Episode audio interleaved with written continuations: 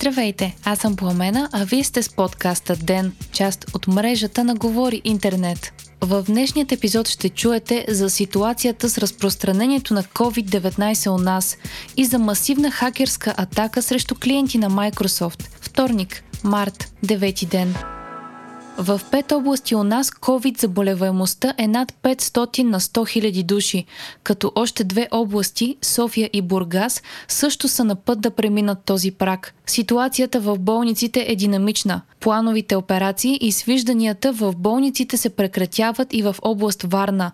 Към този момент те са спрени още в Бургас, Плевен, Пазарджик, Велико Търново, Благоевград и София. А в Плевен са наложени и други мерки, като носене на маска на открито, вечерен час за заведенията и ограничаване достъпа до фитнеси и молове. А децата от предучилищна възраст минават на онлайн обучение. Лекари от спешната помощ настояха за затягане на мерките и сигнализират, че отново се стига до ситуации линейки да обикалят болници заради липса на свободни места. Тенденцията за покачване на новозаразените се запазва и новите случаи регистрирани днес са близо 3000. Настанените в болница с COVID вече са почти 6000, а починалите за последното денонощие са 150. На съвещание в Министерски съвет днес премиерът Бойко Борисов заяви, заяви, че няма да се поколебаят да наложат отново по-строги мерки, дори това да означава финансови и економически загуби. Здравният министр Костадин Ангелов определи като най-сериозният проблем в момента бързото запълване на болничните легла. Ангелов е дал правото на регионалните здравни инспекции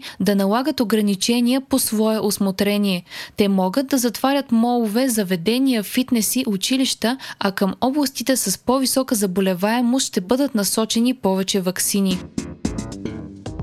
Българската асоциация на заведенията и Сдружението на заведенията в България реагираха остро на идеите за ново затягане на мерките. Според тях ново затваряне на заведенията и отлагането на откриването на нощните клубове или намаляването на работното време са неприемливи и безумни идеи. Те заявяват, че няма как да носят вина и отговорност за увеличаването на новите случаи при положение, че са отворени само от седмица.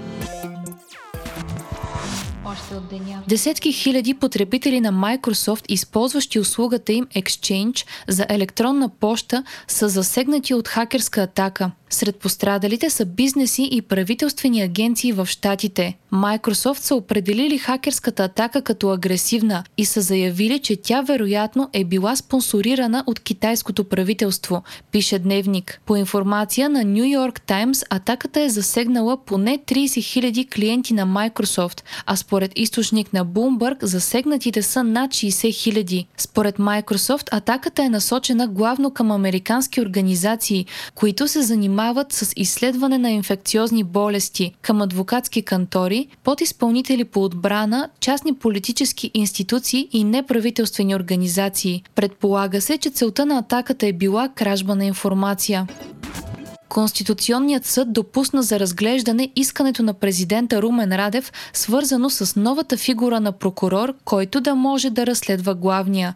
Припомняме, че миналия месец президентът сезира Конституционният съд с искане новоприетите текстове в наказателно-процесуалния кодекс да бъдат обявени за противоконституционни. Конституционният съд няма задължителен срок за произнасяне по казуса, но тъй като промените вече са обнародвани в държавен Държавен вестник следва да започне и процедура по избор на конкретен прокурор. Пленумът на Висшият съдебен съвет има срок от 3 месеца, в които трябва да проведе тази процедура и да избере прокурор, който да може да разследва главния. Ако не се изчака обаче решението на Конституционният съд, може да се окаже, че направените в закона промени и процедурата по тях са противоконституционни.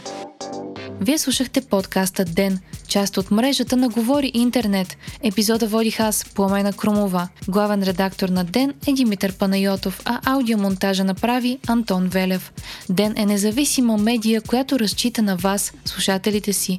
Ако искате да ни подкрепите, можете да го направите, ставайки наш патрон в patreon.com Говори Интернет, избирайки опцията Денник. Срещу 5 долара на месец ни помагате да станем по-добри и получавате до достъп до нас и до цялата общност на Говори Интернет в Дискорд. Не изпускайте епизод на ден, абонирайте се в Spotify, Apple iTunes или някое от другите подкаст приложения, които използвате.